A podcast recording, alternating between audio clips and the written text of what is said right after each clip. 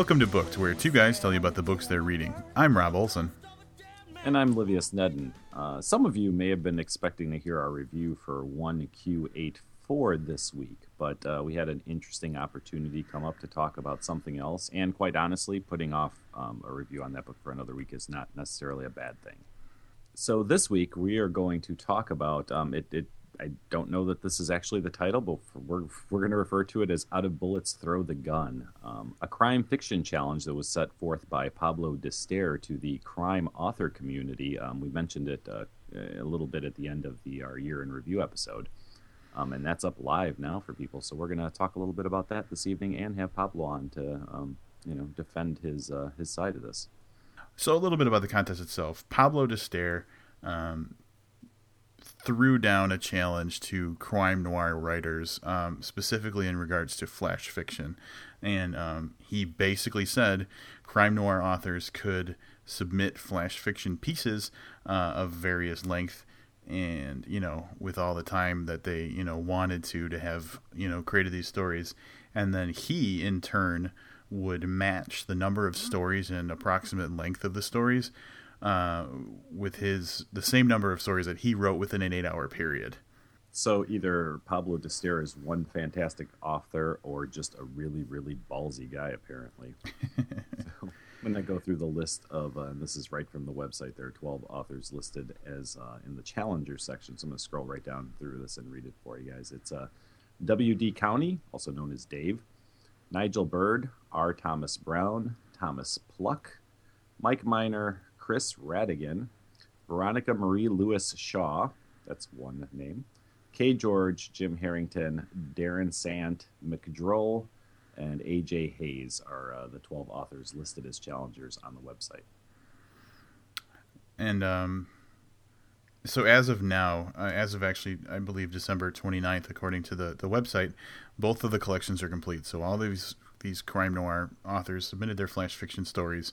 Um, and Pablo also has gone through the process of writing his his um, collection that he's putting up against it, uh, and and voting has begun.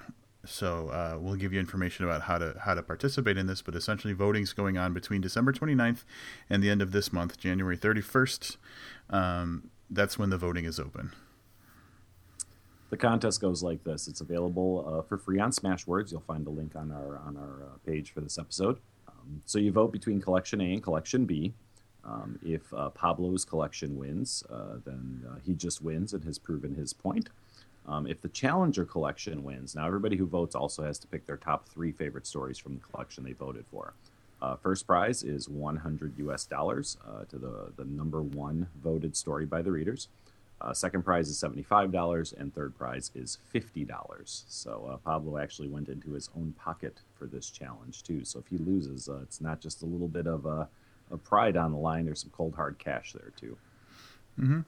And the whole idea, actually, which is kind of cool, is that he wants to get as many people as possible to participate in this, uh, in the voting process, um, just so that it's not just a handful of, you know, his writer friends or anything. He really wants to get a good sample of, of, of people reading these and, and voting to see, you know, because it just gives better, you know, more accurate results and realistically kind of all that input helps out. So, uh, what we're going to do is we're going to be giving all the information.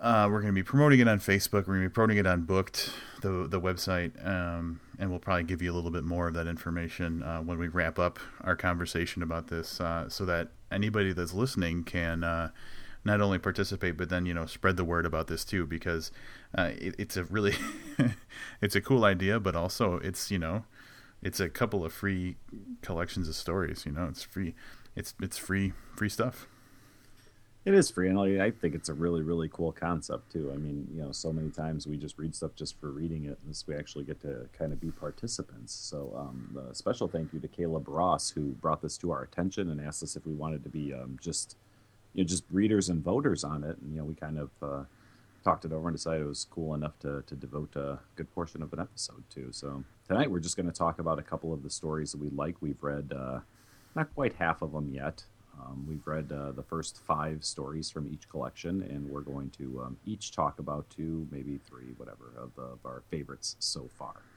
Mm-hmm. All right. So, do you want to do some talking about these uh, these stories? I would love to. Uh, I'm going to lead off with what I found to be the strongest story um, of the 10 that we read.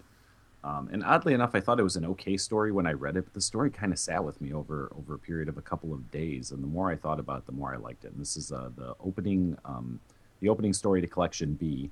It's called Scary Story to Tell in the Dark, number 684.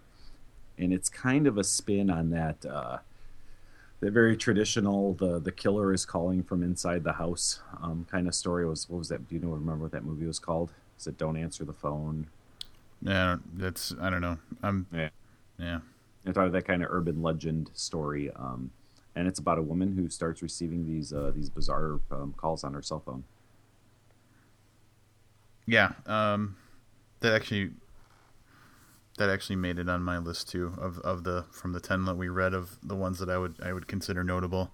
And again in the you know short space of time it, it really amps up the suspense and really just kind of the weird in a way so it was yeah one of the ones that I liked the best it was definitely an odd one and like I said it was just weird because I read it and I was like oh this was okay and like I said you know you and I were talking the more and more I thought about it, I really like that story so congratulations to one of the you know 15 authors that wrote that mm-hmm. Um, I'm going to go ahead with uh, because that was one of my ones that I want to talk about. I'm going to go ahead with another one. Uh, it's the fourth story from Collection A, and it's called Voices. It's basically about a, a schizophrenic uh, dude, um, you know, who who kind of lives with his mom and everything, and she's got a really kind of douchebag boyfriend, and things get a little crazy. I thought it was, uh, it was simple, but it was good. It was good. Yeah, it was written in a, in a. I like that one too. It was written in a really weird way where it was. Um, I don't even know what it's called. Where it put you as the um, protagonist in the story. You go to the kitchen, kind yeah. of thing. Mm-hmm. So you know, it was uh, it was kind of interesting and uh, added that extra element of the you know, the extra character that's inside your head, not an actual character in the story. Yeah, because it kind of made you feel schizophrenic. Mm-hmm. Yeah, it was done very well too. My other one I picked um, was from collection number one. It was the uh, third story. It's called One More Night, and it's a uh, protagonist visits a woman from his past that he went to uh, high school with as he's kind of reliving um, his his love for this woman. They've never been together apparently, and there's something a little bit wrong with him. I'm guessing he's a little disturbed or, or whatever. But he uh, he basically visits her at her home, and uh, you know some craziness ensues from there and a lot of talk about Phil Collins for such a short well, and story. that's and you know I was hoping you wouldn't bring that up because that's why I picked it as one of my favorites. Because just Phil Collins, man. I mean, what else do you have to say? So. Well, I'll tell you, if Phil Collins visited me, the end of the story would be pretty much the same, or that situation would be pretty much the same as the end of the story. I'm not much of a Phil Collins fan. But uh, yeah, there was yeah for a short short space. You know, the one thing we didn't mention, I guess, is the actual the length of the stories. Um, they're allowed to be between 200 and 2,000 words, and they do vary from.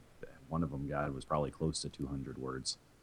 Um, yeah, one of so, them had to just squeak over 200. What's your other what's your other story you want to talk about? Well, my other one was the scary story to tell in the dark, number 684, uh, which Livius mentioned. Um, otherwise, there's an interesting story called Six Questions for Ezekiel Kask Who Killed Children, which, um, while I liked the idea and I liked the way it was going, it kind of lost me at the end. It was just a little bit kind of like a, huh, you know, instead of a satisfactory end. And I don't know if that was the, uh, the intent of the author or not, but I thought it was cool uh, and just wasn't expecting the ending, I guess. Yeah, and it's funny that you put it that way because I a thought that was my favorite title of the ten books that we've uh, the, the ten stories that we read, but um, yeah, I just you know, not to give anything away, it was just terribly anticlimactic, which sucks unless that was the author's intention, which I'm guessing it is. Like, there's a whole lot of buildup, and that's kind of how real life is sometimes. I mean, you're with this guy, and I'm going to talk about that one a little more. I guess it's um, a serial killer specifically um, asks for this particular person to just ask him six questions. That's his demand in exchange for giving information on these um, children that they're still missing and, and you know, presumed dead. And uh, So it's this guy has no idea why the serial killer wants him specifically to ask these questions. I mean, it really draws you into the story. And, yeah, and it it it sets you up to want to figure out or like to watch how the pieces get you know you know put together and everything. So it does it, it does the job of making you curious really well. And then the ending just kind of was like, hmm, yeah. I don't know how else to like without completely spoiling it. I know, and that's yeah. So we'll say this: um, so far in the lead for me for best title, six questions for Ezekiel Kask, who killed children. Hmm. So yeah, we read ten stories, and that's just kind of a, a snapshot of the kinds of things you can expect. I can one thing I would say is that it's it's very um, what's the word I'm thinking of, Livius? Crimey. It's well, obviously, well, yes, it's very crimey, but it's it's not like it's all like you know uh, the same kind of thing. There's a lot of variety, I guess, is what I'm trying to say. Uh, not only in, in in how big the stories are, but you know the type of some of them feel a little southern, some of them you know feel a little bit more classical crime. So it's an interesting mix, and and with a collection situation like this, I mean, obviously it was it's you know obviously it was pulled together quickly, so it feels a little you know kind of all over the place, but interesting stuff. You know, I keep and I go back and forth. Like you know, I read I read a couple stories and I was like, oh, I could totally pick that this is the same guy writing them, and then something happens that totally throws me off. So at this point, I don't even have um, an inkling of which um, which of those story which collection was written by Pablo versus you know the masses. And every time I think I do, I wind up changing my mind. I'm kind of with you. Like like you said, we're only about halfway through the collections, um, and you would think that there was an obvious choice between the two, but he, I, maybe he set out to kind of mask himself with different voices and stuff. Whatever he did, so far I can't really tell who's who. But um, yeah, we'll see. Because I was trying to look for similarities, and so far I'm kind of coming up empty-handed.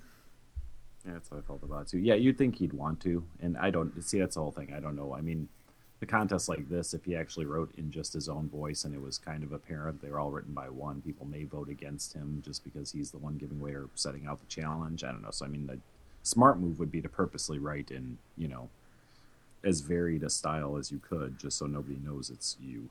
Mm-hmm. Yeah. The smart move would be if you wrote one of the ones and you're not Pablo, would be to tell your uh, your friends to vote on on your stories. There you go. Or just sign one of your stories, Pablo. so that's a little bit of yeah of of of what the stories are going to be like and everything. And we definitely suggest that everybody who's listening give it a shot and uh, and read them and, and participating in the voting because it seems like it'd be something that's really fun.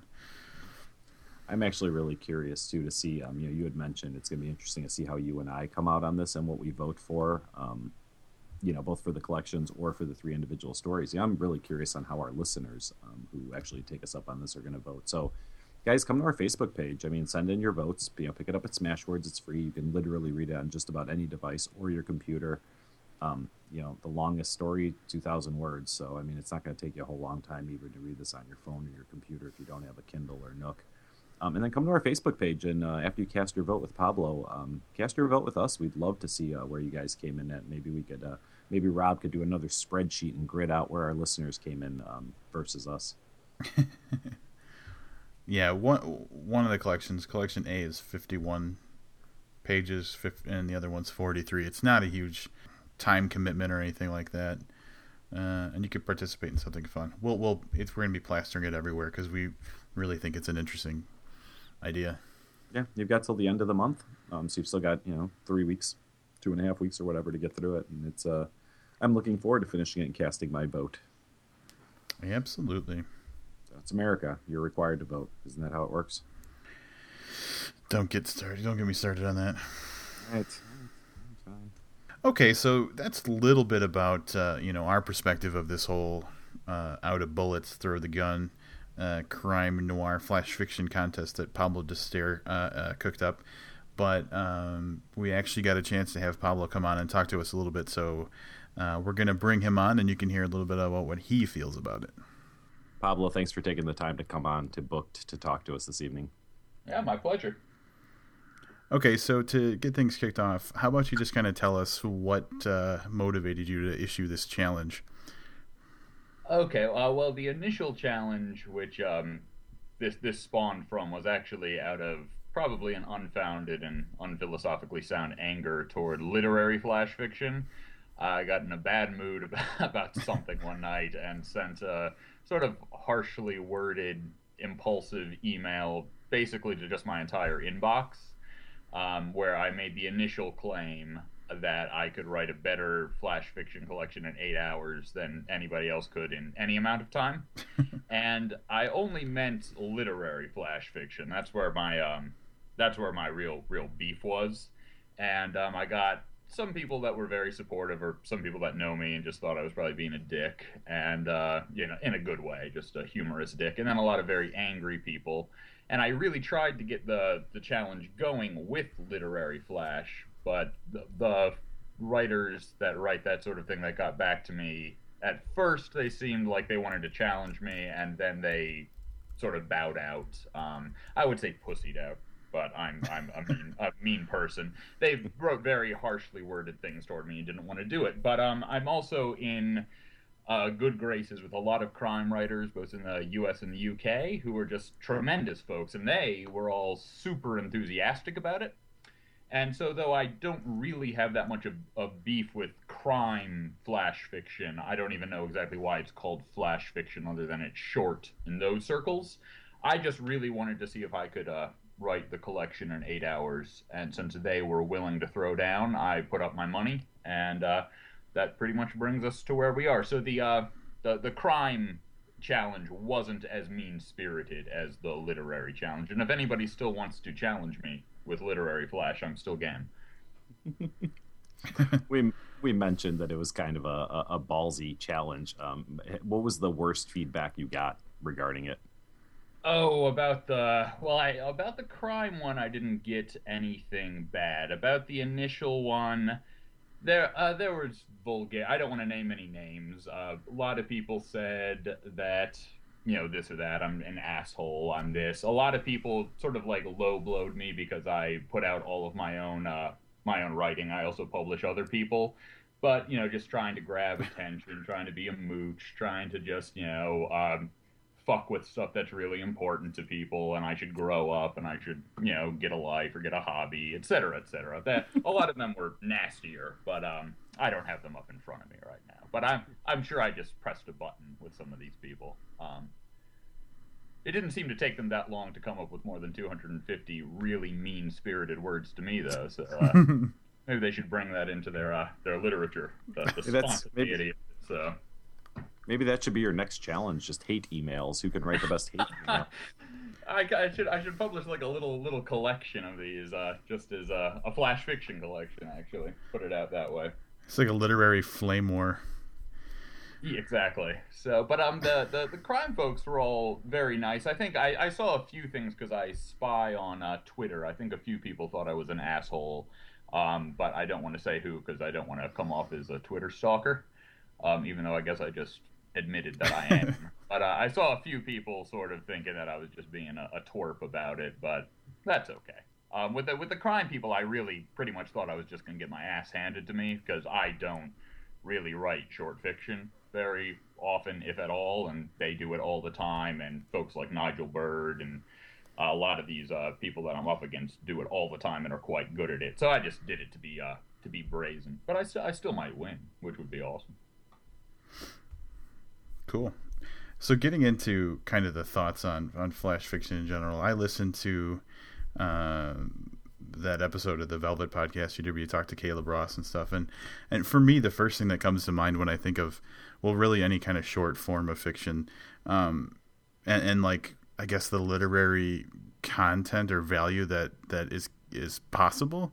Um, is that six word Hemingway story that I'm sure everybody knows that for sale baby shoes never worn and and like so for that kind of thing because that's kind of like one of the the most prominent examples at least that I've seen how does that fit into what your feelings are about flash fiction in general like something like that um well yeah with I I think I tried to I'm, I probably meandered a lot with uh Caleb that um not everything that's short or even hyper short. I, I is what I mean by flash fiction. I mean, I, am fine with short pieces. I can think of pieces by Beckett that are quite short, by Patricia Highsmith that I adore, um, and even the crime writers that I'm up against. I, I, I, don't designate it just as word count. What made me, um, and I guess this goes back to the first question too, it's when too much is um, tried to be made out of like the short words as though because there are fewer words and it does something that somehow intrinsically makes it more as though if those same six words by Hemingway were merely part of something else they somehow intrinsically lose value which I think is uh, just not so. So I mean if somebody writes a nice short piece it could have a lot of power somebody could make a very good sentence but I don't think merely because somebody says, I want to do this in a short amount of time, it infuses it with anything more than that same amount of space or words or concentration in a larger work. And to me, there seems to be a philosophical thrust. Uh, obviously, not everybody thinks the same thing, but among the flash writers that I was sort of annoyed with, that there actually is because they spend a lot of time and they just want to do it in 200 words or 500 words that they're that brings something else to it. And i don't think that's so. I think the hemingway piece is what the hemingway piece is. Um, the hand by patricia highsmith is what it is. Um, beautiful beautiful little things but not more than what they are merely because they're short. Um, i think that's uh, chop logic sort of charlatanism. Um, which is not going to make me any, which is not going to make me any more friends. So, and and you're right. The the silence of you two doing things after each answer is now disconcerting me. So well, uh, I guess so. So essentially, what you're saying is it has to be judged on its own merit. Uh, it doesn't get any kind of special consideration just because they they did such a they did what they did in such a small amount of space. But um, isn't there yeah, doing it in a small amount of space isn't that to me that's not a thing. You, just, you decided to write for 300 words. You wrote nice for 300 words. It could be beautiful. It could be great. Um, but it is yeah it's it's it's there's nothing um, mystical or transcendent about deciding to do that. Um, and then about um, and i guess what gets me more is somebody writes something in a short amount of time and then they tinker with it and tinker with it and tinker with it as though they like and i think that it gets a little bit um a little bit nonsensical to say that the, they're worried about the, the, the rhythmic nature of the words and this and that and the exact word choice as though something's going to blossom something quote unquote larger out of it instead of just saying I wrote a short piece and it's a short piece. There's no magic in editing it. There's no magic in choosing this word over that word. And um, I think a lot of people get so caught up in that that it's become a a faux philosophy, which um, just it just bugs me. I've actually read quite a bit about that being said about longer fiction too, about things like rhythm and word choice as well too, where it's um, sure, sure, absolutely. It's worth, and, uh, yeah.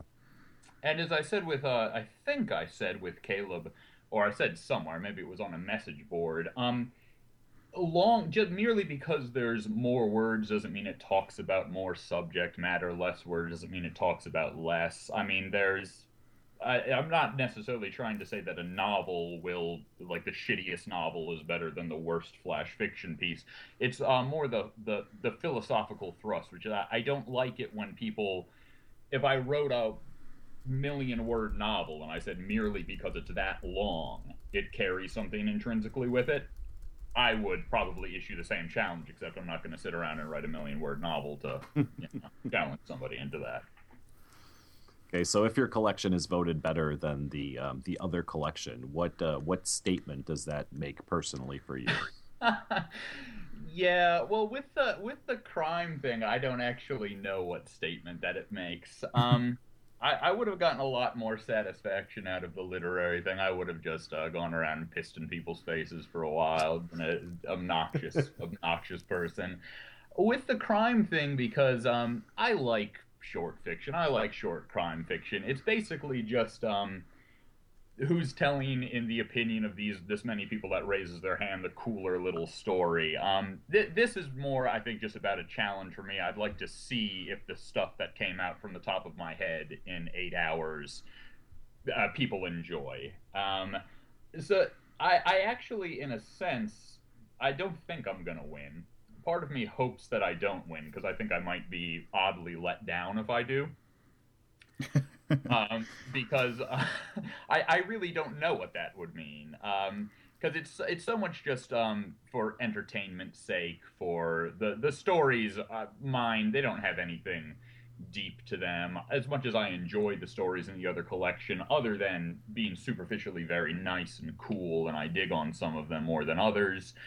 Um, there, there's not that much philosophically at stake for me. So, um, I don't want to lose my money, of course. I say there's some walking around cash at stake. That's that's what's at stake on this. There is, yeah. Because well, that I wanted to. It's good to have a little carrot to dangle to get people to to bring their best. I will teaser right now that whether I win or lose, especially if I win, because people might want my blood. Um, I definitely will do a round two, and I will raise the stakes for the other people. There'll be uh, probably five hundred dollars worth of prize money floating around, and I will still get nothing if I win. Yeah, that was going to be my next question. Was regardless of how this turns out, is it? I guess you might not be able to answer that until afterwards, but it sounds like you're kind of prepared to do more of this or kind of explore the idea more. Yeah, I, I sort of think that I'd I'd have to do it one time. One just on the uh, the superficial or technical aspects of getting it together the first time. It was very spur of the moment.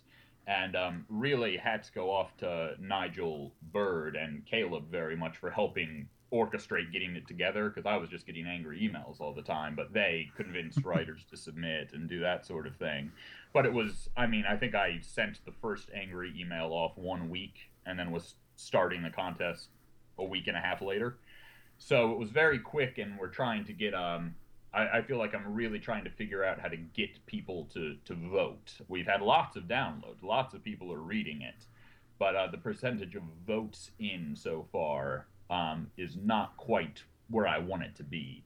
So I'm trying to figure out the the intricacies of how to get it to work a little bit better, and um, also maybe a way to balance the show of hands vote. You know, this many for collection A, this many for collection B, with a few um, critical judges who are um, you know writers as well in whatever genre because that that might bring a little something to it as well.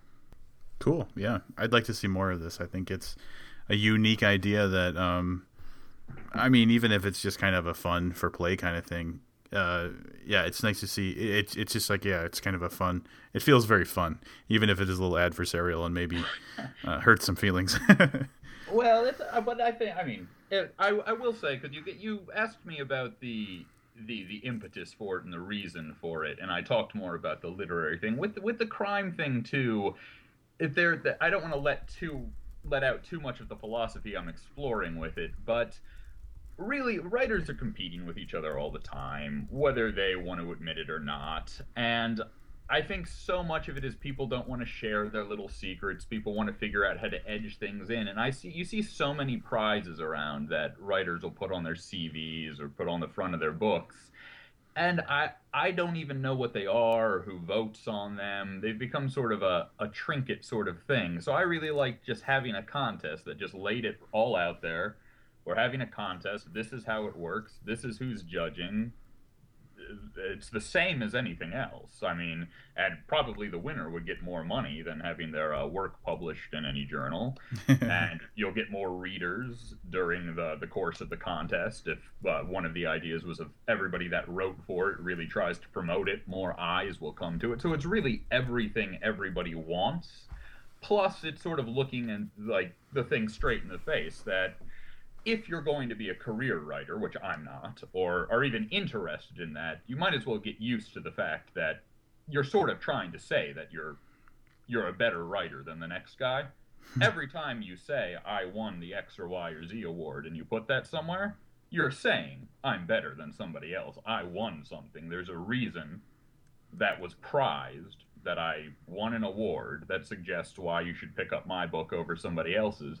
And I think really just saying that and doing it and putting the money where the mouth is, as they say, um, it's good. It's good for everybody. We should all do that. Well, one of the things that um, actually what you just said made me think of was uh, Livius and I, when we were originally talking about this contest in an earlier episode we did, we kind of like, you know, we're talking about it. And one of the things that I thought is if you did this straight up literary, my thought was a lot of people might not want to throw, because uh, like people are always grooming their stuff to get into the best, you know, journals or anthologies so that they'll advance their career, like you're talking about CVs and stuff.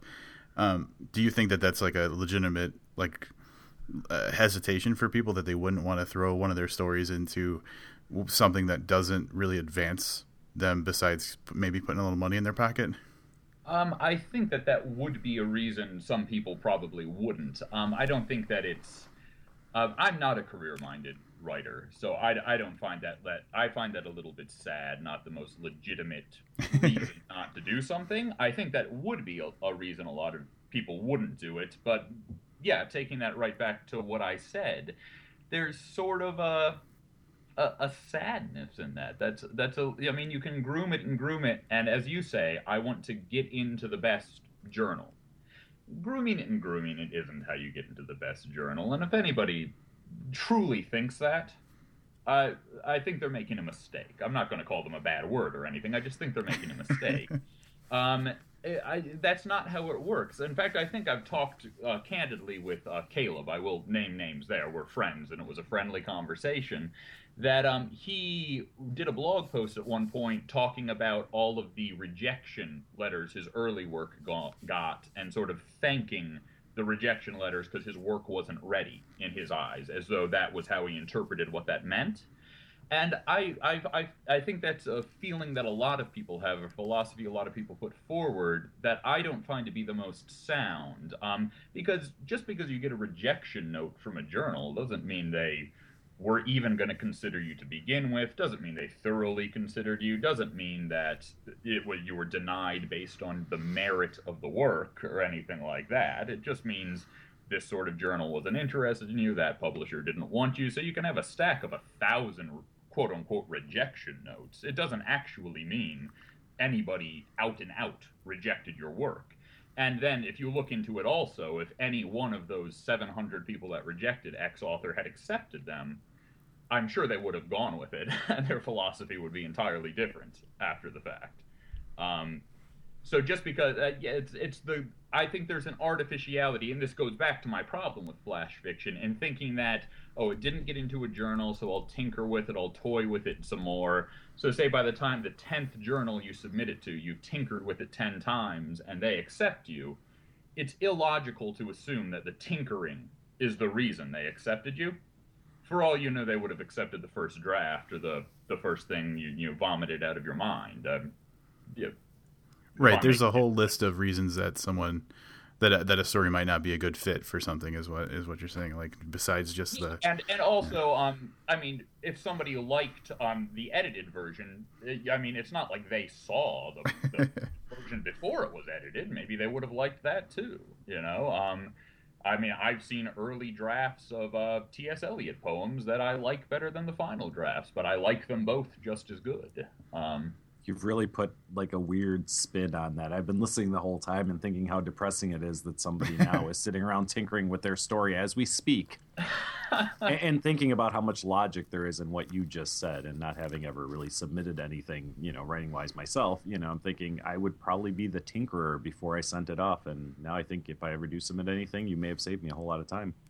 Well, I would hope so. And, uh, as, as, I think I touched on this also, I'm not trying to repeat the previous podcast, but I, I credit a little bit of that that philosophy to uh, to Camus in in the Plague, the uh, the writer who's dying of plague, and he's just continually tinkering with the same sentence over and over again, as though he could express the world in in one sentence. And of course, by the time you read 50 different versions of the same sentence, none of them are any better, none of them are any worse. They all say the same thing. I will say that although I haven't really submitted money stories anywhere, I did submit a story to one place and got rejected. And um, my instinct I don't know if this is going to be you're going to line up with me on this one or not, but I, my instinct was I've read like three or four of their issues, and this story was way better than the other stuff that was in there.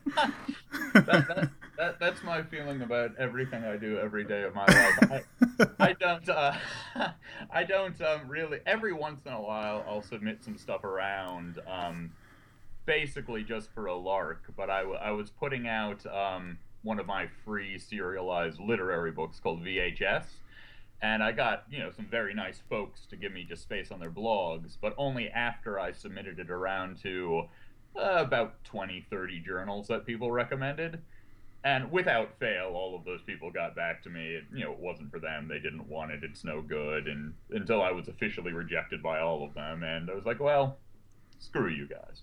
Um, I'll just ask my friend to put it on his blog. I don't really see the difference in the end. So, and just so our listeners know that you talk from experience on uh, getting stuff sub- well, getting stuff submitted, that, and there is there's something to be said here.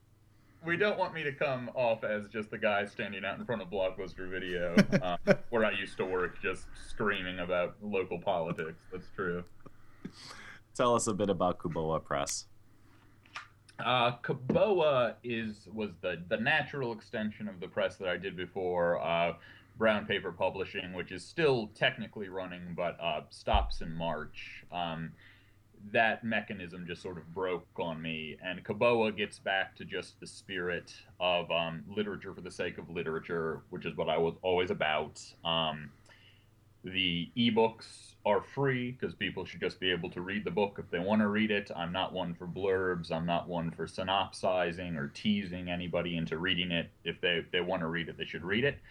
Um, the print books are all sold basically at cost um, because if somebody wants a physical book, they should always be able to have one. And I will talk directly to all e publishers. Why don't you all have print options on your books? It's so mean when you don't it's not hard to set up a print option. Just set it up. Uh, then I'll because I don't read ebooks really, but I'd read print books of some of you places if you would just do it. But um, it's just about having a place for what I consider art for art's sake. Um, I don't know what the authors necessarily consider their books, but I consider it art for art's sake, and making it available to anybody that wants it. And uh, with Brown Paper Publishing, I set up a thing where I'd give away free print copies if uh, people would just agree to uh, review it positive, negative, ambivalent. But nobody ever got back. They'd take the books, and uh, nobody would get back. Well, not nobody. Actually, there was about a 35% rate of people getting back, and it wasn't even it wasn't the loss of money so much it was just disheartening that somebody would go out of their way to get a free book, especially when I say, even if you hate it, just please let us know. And they wouldn't. Um, so I figured uh, we'll just take care of that with the free ebooks. And now you have to pay $4 for a print book. It's a very cool concept, and um, that's how we read um, uh, Chris Dwyer's book, which is how we initially came across Brown Paper. Yeah, yeah, When October Falls. I, I listened yep. to that podcast. That was very cool. I was very happy that you all read that. That is a great book. Um, that's that. Those are that's one of the times when I wished I was actually a more legit publisher and uh, could do something for the book other than just make it available. Um, I, I, really wish more people would read that book. It's an excellent little uh, cross-genre piece. Um, remind me very much of um, early Jonathan Lethem. A little bit darker than early Jonathan Lethem, but just had that great tone to it. I really love that work. And I'm not just saying that because I published it. no, I, I I, will agree with that. I've I've read a handful of Lethem stuff, and yeah, that's a fair that's a fair comparison for sure. Yeah, I don't like um I don't like Lethem anymore. There, I've said that. Don't edit that out. Lethem, The Glasses is one of my favorite short stories ever written. It's genius, and I love your early work. And now I I just don't like your work. If you're listening, Jonathan take uh, that. Pablo, I, I, I, hate I hate to break this to you. I don't think Jonathan Lethem listens to us, but if we get a note from him, we'll gladly pass it on to you. Please do. Well, I don't know. He tries to keep his uh, indie cred. I think. I think he tries. So maybe he's listening. I think I made Livius. I made you read one one of his books, right? As, As she crawled across the table. Yeah, yes. yeah. All right. So I make As sure. she climbed across the table. I I, I also consider that a masterpiece. I love that book. He should write like that more often. I, I, really enjoyed that one, and I think we actually may have mentioned that when we were reviewing When October Falls, that it kind of reminded us. Or maybe I, that was something I, we talked I, about. I vaguely think that you did, actually. Yeah, about the uh, sort of visual and colorful aspect in Dwyer's writing. Mm-hmm. Yeah. Better, I'm making that all up just to sound like I remembered what you said. It's also possible. Well, then we're all guilty because I'm I'm going right along with you. Okay. Um, what what are you currently working on? Whether it's uh, like a writing project for yourself or, or with Kuboa or or you know what's on your plates right now? Oh, so much is on my plate. Well, Kuboa's gonna got about six new titles that are gonna be coming out by March if I ever get off my ass and finish that. And I also have to whip our cover designer, so I don't need to do just the uniform covers. They're all supposed to have uh, covers by this artist who's spectacular, but um, the person is not the quickest to get work done for me. Um, to the person's uh, credit, they do have other actual work that they probably get paid for. Uh, but um, we every three months I say, "Do you have any of those covers done?" And no. So uh, though we got about six titles coming out from uh, you know just all different things, and um, looking for to put a few more things out through the um, offshoot of Kuboa, which is called Pocket Full of Scoundrel, which only has a few titles out, and one of them is mine. Cause I, I like to start different publishing houses and just put my books out through them. Makes me seem more, makes me seem more impressive. But uh, the main thing I'm working on right now is I'm doing a uh, a free poetry series, um, only in print. Um, it's just on newsprint, staple bound folio editions, very small things. Um, only released in print and only for free. Primarily my own work, but um, every every few along into the series, we have a guest poet do it. Um, we're gonna have Corey Mesler coming up to do it. My wife uh, did the second edition, and uh, then I'm working on a novel right now that I um, just started, and I need to have done by the 23rd because I'm entering it into the uh, Amazon Breakthrough Novel Award contest. So mm. I hmm. gotta that fucker out. and I could go on. I have a, a multiple interview series that I'm doing. I have to re-release my old interview series, Predicate, and blah blah blah blah blah. But lots of things. Oh, actually, here I do. I do want to plug one thing. I don't know when they're releasing it yet, but a, a band called Bellfleur. They have something. I believe it's only coming out on vinyl uh, because they're hipsters. Uh, but the entire second side of it is a spoken word piece, not spoken by, by me, but uh, a piece that I wrote called uh, 12 Vagrant Monologues from the Last Living Star. And um, that should be coming out sometime soon. And Bellfleur is a wonderful band. So that was a very cool project to work on. We wouldn't want you to go on mincing words either. So. Just giving you a hard time. Where right. can where can people get more Pablo D'Stair? Where's the hub that people can go to and find your stuff? Yeah, everybody asks me that. My actual fetish is I don't have a hub, and I usually start these sites, and then when I get bored of them, I take them down and then just put up a listing that says this site is, you know, currently being reworked. If anybody ever comes across one of those, it's never coming back.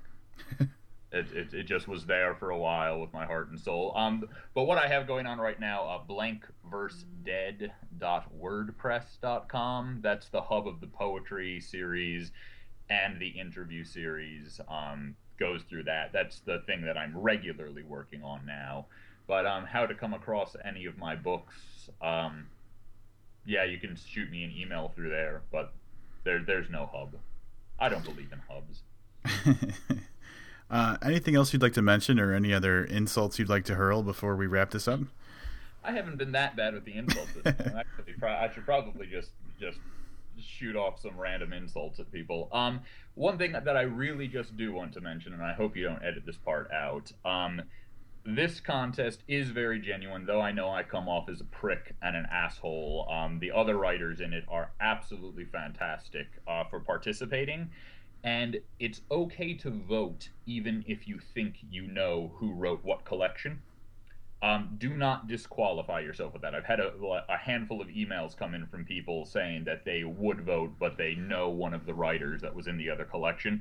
Just be honest. I really don't care, or, or conspire against me. Just get people reading and get people reading the sets and vote on it. Um, it's okay if you know which one I did. It's okay if you know which one somebody else did. You could actually, if you sleuth it out, could figure it out because a lot of the stories in the uh, Challenger collection were previously published, and previously won awards. I think people pulled out some of their best work just to, you know, whip me, make me feel like a, you know, just beaten down little asshole. So, uh, vote. Uh, look into the contest and vote. It's really fun. The stories are great. Um, I think my stories are awesome. So you'll enjoy those. All right. Good, good deal, Pablo. Thanks again for taking the time to come on and talk to us at Booked.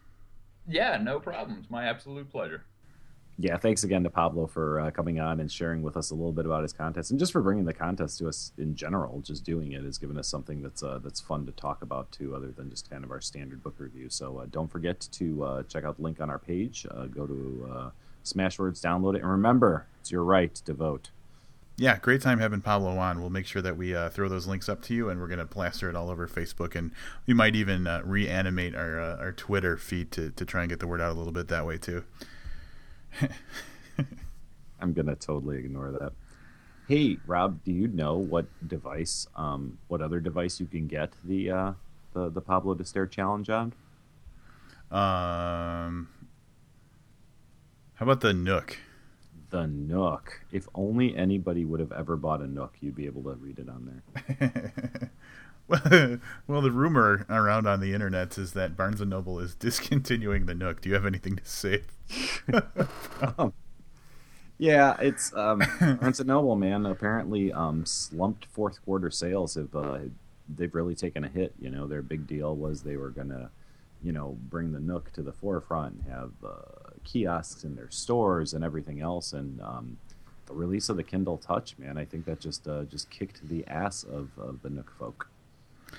Um, yeah, and I, I, don't know if anybody's keeping score, but every time we talk about readers, it seems like we're just dead wrong because uh, oh, we when we first talked about Kindle Fire, I was like, I don't know what Barnes and Noble is going to do about this. They got nothing, and then they came out with the Nook tablet, and I'm like, all right, well, actually, this seems like it's a big competitor, and now it's like they're you know Barnes and Noble's in a lot of financial trouble, so like maybe they're not a competitor anymore. It seems like no matter what you know kind of grasp we try to get on this you know it, it changes so fast i guess you know?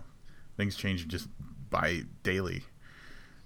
Yeah and it's not i don't man see i don't even know how, how the whole industry works but my understanding is that the kindle is pretty much sold at around the cost it is to manufacture and that the real money comes from um, selling books selling kindle books so I'm guessing the Nook being priced similarly probably comes around to the same thing, but apparently the Nook is only about 25% of the market share of ebooks. Yeah, and I have to wonder what the rest of the market share is. Obviously, Amazon's got a big chunk, but I mean, uh, the iPad more and more, even though we don't really talk about it, is one of the most legitimate, you know, readers that exists, and I wonder how much of the market they're taking. It's interesting because I didn't really think about it that way. Where do you buy it? Where, okay, this is gonna sound silly. Do you buy do you buy books from the um, from iTunes? Is that where you buy books if you're in iOS? Yeah, I don't know. I mean, is that do they have books on there, or do you have to go to a different or just Smashwords, or where do you get your your material? Um, Apple has um, the app iBooks, which is where you're you know it's kind of like your bookshelf, and it also has a link to the iBook store. So it's it's really an extension of iTunes, but it's not in that app. It's in the iBooks app. All right, I gotcha. Because I, I know, I mean, I didn't think, I, I know you can get, you know, you can obviously buy Kindle. Um, well, you know, there's the whole thing. You know, iPad you can still buy from Kindle or you can buy from Amazon. Yeah, which, you know, is not a bad idea for Amazon because even if you choose to use the iPad, you can still, they can still make money off of it. So yeah, no, I read somewhere there's like a like a six or five percent markup on the Kindle itself, and that was with the Kindle keyboard. So I don't know if that number's gone up or down with the advent of the Touch and now the standard Kindle, but um, they're not making any money on the hardware. It's all about service after the fact. So yeah, and I mean they just really have time is on their side. Amazon's been around and they've been in this digital realm for longer than Barnes and Noble, and um, they've got so much more established. Like uh, you know that whole just the whole existence of the Kindle the Amazon Prime account and the fact that you know they give you a 30 day trial of it kind of hooks a lot of people in I'm assuming to ending up buying a full year membership for 80 bucks and those types of things are just you know heaping on money and Barnes and Noble doesn't have something like that to use as competition You know what else Barnes and Noble doesn't have? They don't have us plugging their products. We're, we're Kindle, Kindle, Kindle, Kindle, Kindle. Hey, you know what though? Barnes and Noble. I know you're listening. We can save you. Booked can save you. Livius came up with a great offer. here's here's what you need to do. We're still going to use our Kindles to read books, but if if you send us um, a couple of those uh, of those Nook tablets, not the color that nobody wants, but the actual tablet, the new one, we will make Barnes and Noble and Nook the exclusive reader of the book podcast. We won't mention Kindle anymore at all, ever, ever, right. ever. Yeah. And in addition, we'd also like a spot on like maybe your editorial page. It doesn't have to be on the front page, but just a link to our like if we could be the official podcast of Barnes and Noble um, we'd help you guys turn this thing around, get you at least up to like a 26% market share.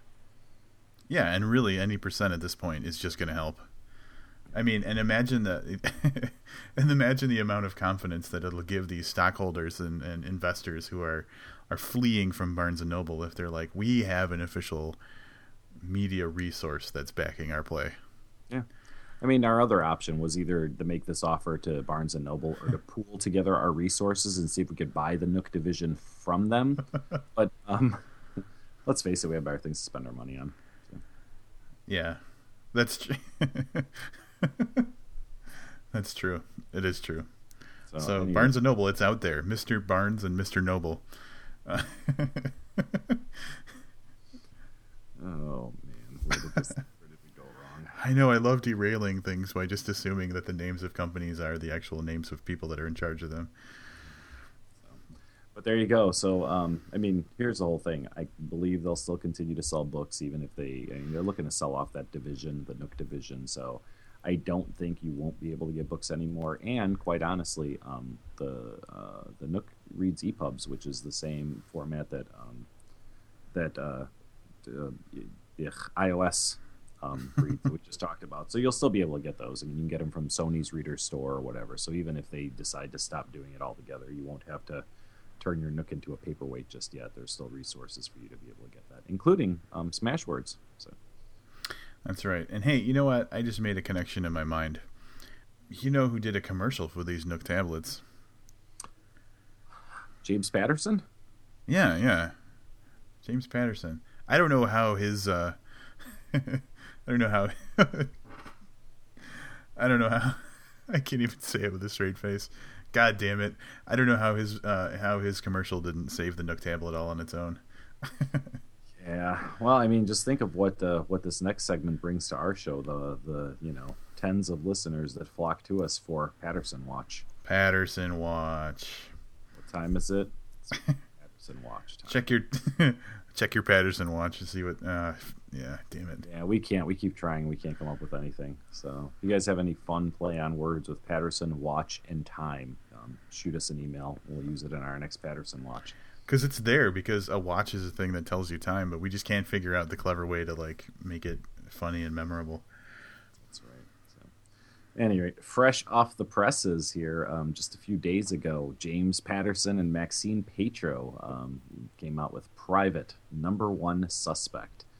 Um, Maxine Paetro, of course, being the author in really little letters at the bottom of the, of the cover there.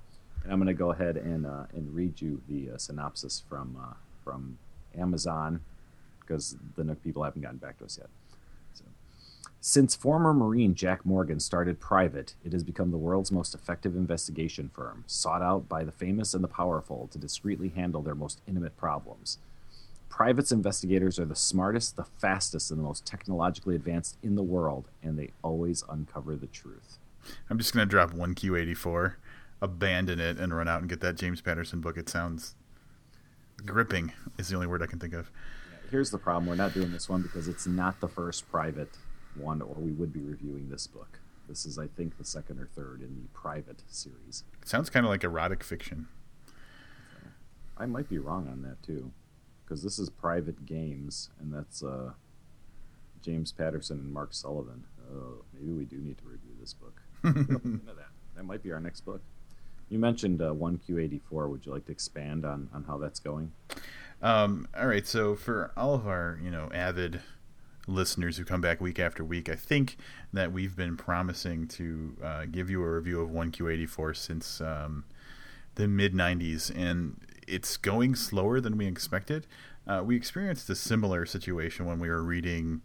Um, uh, what's that David Foster, The Pale King by David Foster Wallace, uh, where, you know, typically Livius and I read a lot and we're used to reading a book. You know, we can knock a book out in, you know, a sitting or two easily. And The Pale King, I know it ended up taking us. I think The Pale King was the reason that we did our first interlude episode, was because we needed to uh, push back our, our timeline a little bit. And we're kind of in the same situation for 1Q84. So next week without fail. Uh, as long as you know the apocalypse doesn't come early, we will be talking about one Q eighty four. Dude, I don't even see the same situation. That was so much easier to read than this. and that's saying something because Livius, I don't know if anybody remembers this from the previous episode where we told about our lowest ratings, but Livius gave it a one star. So um, if this is harder to read, it's going to be we're going to be fulfilling our promise of being harsher on books in 2012, I believe. Here's the thing: it's not a bad story. I have just I don't remember the last time I was this reluctant to pick up a book. I find things to do that are like ridiculous. Like if anybody knows me like well enough personally, I think things like maybe I should get my oil changed today instead of read. That's I don't I don't ever change my oil. It changes itself. A couple quarts leak out, I put some more in. I haven't had an oil change in like fifty thousand miles, but still, like I would rather do that than pick up this book. And it's not bad. I just don't know. There's something about it that that just isn't. Uh... There should be. It's a phenom- uh, It's something that's happened before. Like there's been books that I've been interested in, but like I just can't be bothered to pick it up and, and continue reading it. And there, so there, we should come up with a name for that because I've definitely had that happen to me before. We'll call them one Q eight four is what we're going to call it. so. We're about to one Q eighty six this book. Yeah, no kidding. so yeah, so finished or not, we're going to be reviewing this book. I, I know I will have it done for our next episode. Robb, on the other hand, he's a little behind. Not really sure where he's going to come in with that. So. Yeah, well, luckily, you know, I do have a couple of days off coming up, and I'm probably going to. The problem is, I've been very distracted in my house lately. I haven't, you know, been able to buckle down and read when I'm at home, and I don't go out a lot, so um, I'm going to actually just, you know, chain myself to the wall at Starbucks or something and get through as much as I can. Run the battery down on my reader a couple times. Which is that going to be? Uh, who knows? You might be reading on a Nook tablet any day now. I know, and that's why I kind of did that pause so I could go back and like re-record and say Nook tablet if I, you know, once I check the mail tomorrow and I get a couple Nook tablets from Mr. Barnes to Mr. Olson. that's right. So while we wait for our Nook tablets to arrive, um, we're still working on getting together our first of our intro to episodes. Um, we're hopefully going to do some work on the planning stages of that this week, um, but we're going to throw it out there again in case you missed our last episode. Um, we plan on doing a series of episodes um, that we don't have a proper name for yet, but uh, we're calling them um, internally intro to episodes where we bring on a guest who is proficient in a um, lesser read genre, and that's going to help us learn about that genre, and then we're going to review a book from it or something along those lines. We're still kind of working out details. So, if you have a level of proficiency at a particular genre, um, currently we really, really want to do steampunk. So, if you know somebody who writes steampunk or who's a huge fan, um, push them in our direction. We'd love to talk to them about it, and uh, who knows, maybe the three of us will read a steampunk book and uh, and get some reading done. But yeah, any other genre. Um, we're already committed to doing a Bizarro episode, which I'm very excited about. Um, but yeah, definitely. So steampunk, um, weird western, uh, I don't know, um, ghost romance, whatever. if you have any level of proficiency and want to be on the show or point us in the right direction, or you have a genre you want to suggest, just hit us up on Facebook or shoot us an email, bookpodcast at gmail.com.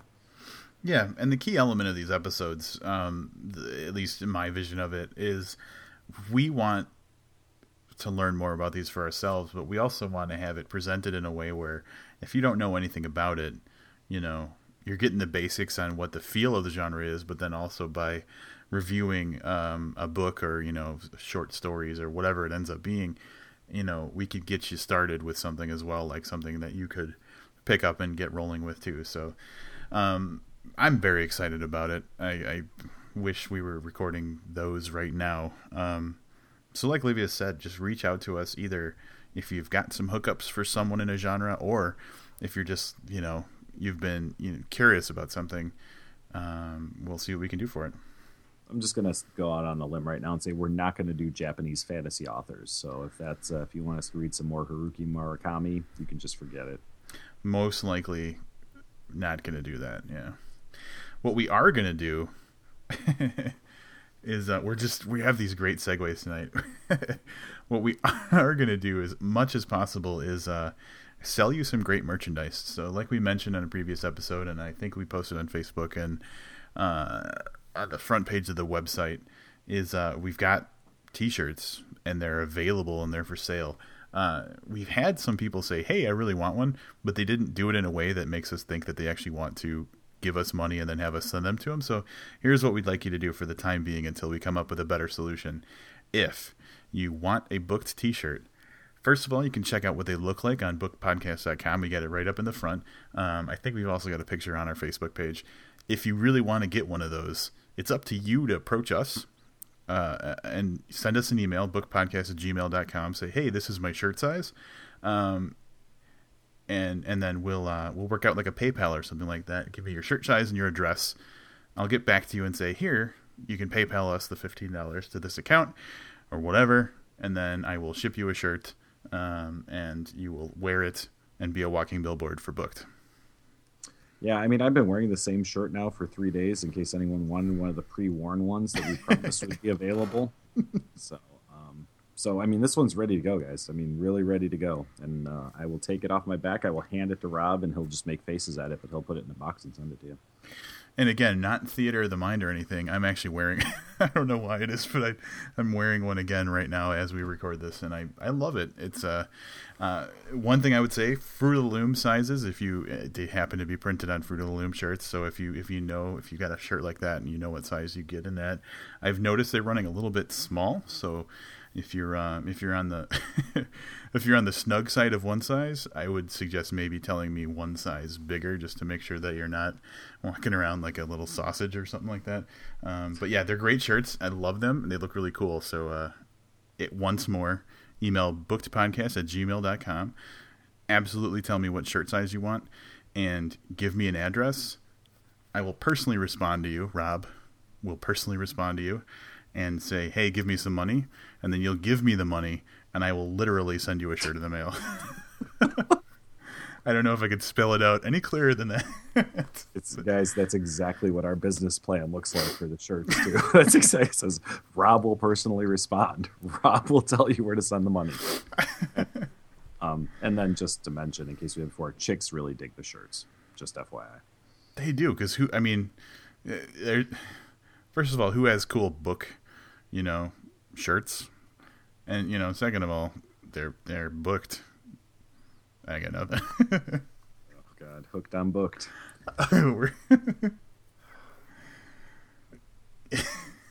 yeah, that's gonna be the hoodie. Are you hooked? This is going really badly. It's, yeah. time, it's, time, it's time to cut this off. We got to wrap it up. Um, hey, I did have one more thing to mention, and um, uh, we're gonna uh, have a link to this also somewhere. Keep promising links, and I know Robb grimaces every time I do it. Um, we mentioned during our last episode that we didn't have a lot of stuff to point you in the direction of, of Melaz Corbier and his writing. Well, over the last um, week or two, um, a couple of things have popped up. So he's on uh, Manarchy magazine, um, which just launched uh, the first of the year. He has a story on there that you can read alongside um, stories by Pela and Richard Thomas and a bunch of other great articles. And a slightly older story, The King of Stone, that's over at Troubadour 21. Um, and you can get all of that at Red Puffin Tobacco um, with a bunch of dashes and stuff in it. So just Google it, but that's his personal blog. But uh, definitely you want to check out just another Dr. Sunshine patient, Manarchy Magazine. It's a great story. Yeah, great, and not a not a big time commitment. Again, it's a pretty short story, but it's uh, I I just love the way Melaz writes. I think it's great. It's, it's autobiographical. um, yeah, and Manarchy magazine itself, check it out. There's um, some some names that we're familiar with that have contributed to it. Uh, I know oddly it's called Manarchy, but I both I think Amanda Gowin and Pay Lavia have something in there, and then uh, who else? Richard Thomas. We said Melaz Corbier. Yeah, a lot of people are involved, even ones who don't currently have stories up. You'll be seeing a lot of booked alum um, popping up on um, on that magazine, and it's a. Uh, Yeah, I mean it's supposed to be a magazine for men, and there are some interesting. Hold on a second, I'm being arrested. That's totally staying in. Yeah, um, some interesting, some interesting stuff to be read. There are lots of interesting articles, like how to skin a cat. Yeah, and it's people stepping outside of uh, of the fiction role and kind of going into just writing articles and other stuff too. So it's it's cool to see some of the people we've talked about in a different light. It's uh it's cool. Check it out. We'll we'll link to it on the on the book podcast website. Very cool. I don't think we could possibly plug anything else. Now let's plug our next episode. One Q eight four coming for you guys. We're gonna we're gonna get through this thing if it kills us. you know, it would be really.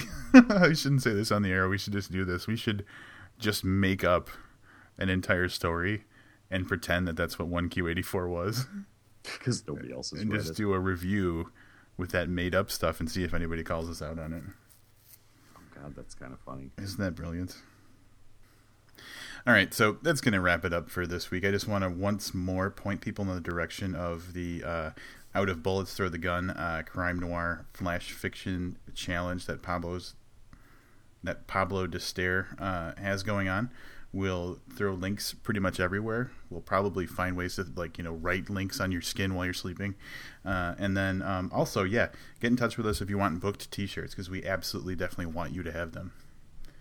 Yes, the one right off my back. Literally, the one off of Livius's back, and who wouldn't want? Damn it he's practically a vampire. Who wouldn't want? Who wouldn't want a shirt off of Livius's back? That's true. So, any rate, don't forget, check us out on Stitcher, iTunes, on the website. Email us, bookedpodcast at gmail.com, Facebook, Twitter. Uh, uh, we have Google Plus. No one ever uses it, but we have that too. It's like Zune Marketplace. Hey, thank you to the one person that downloaded something from Zune. We actually went in and looked and saw that there were two two downloads from Zune recently. So whoever you are, Zune listener, thank you. Unless you downloaded it on accident, and you'll never hear us thanking you. That's true. So, any rate, that's it. That's it for this week. I'm Livius Nedin. And I'm Robb Olson. Keep reading. I've been trying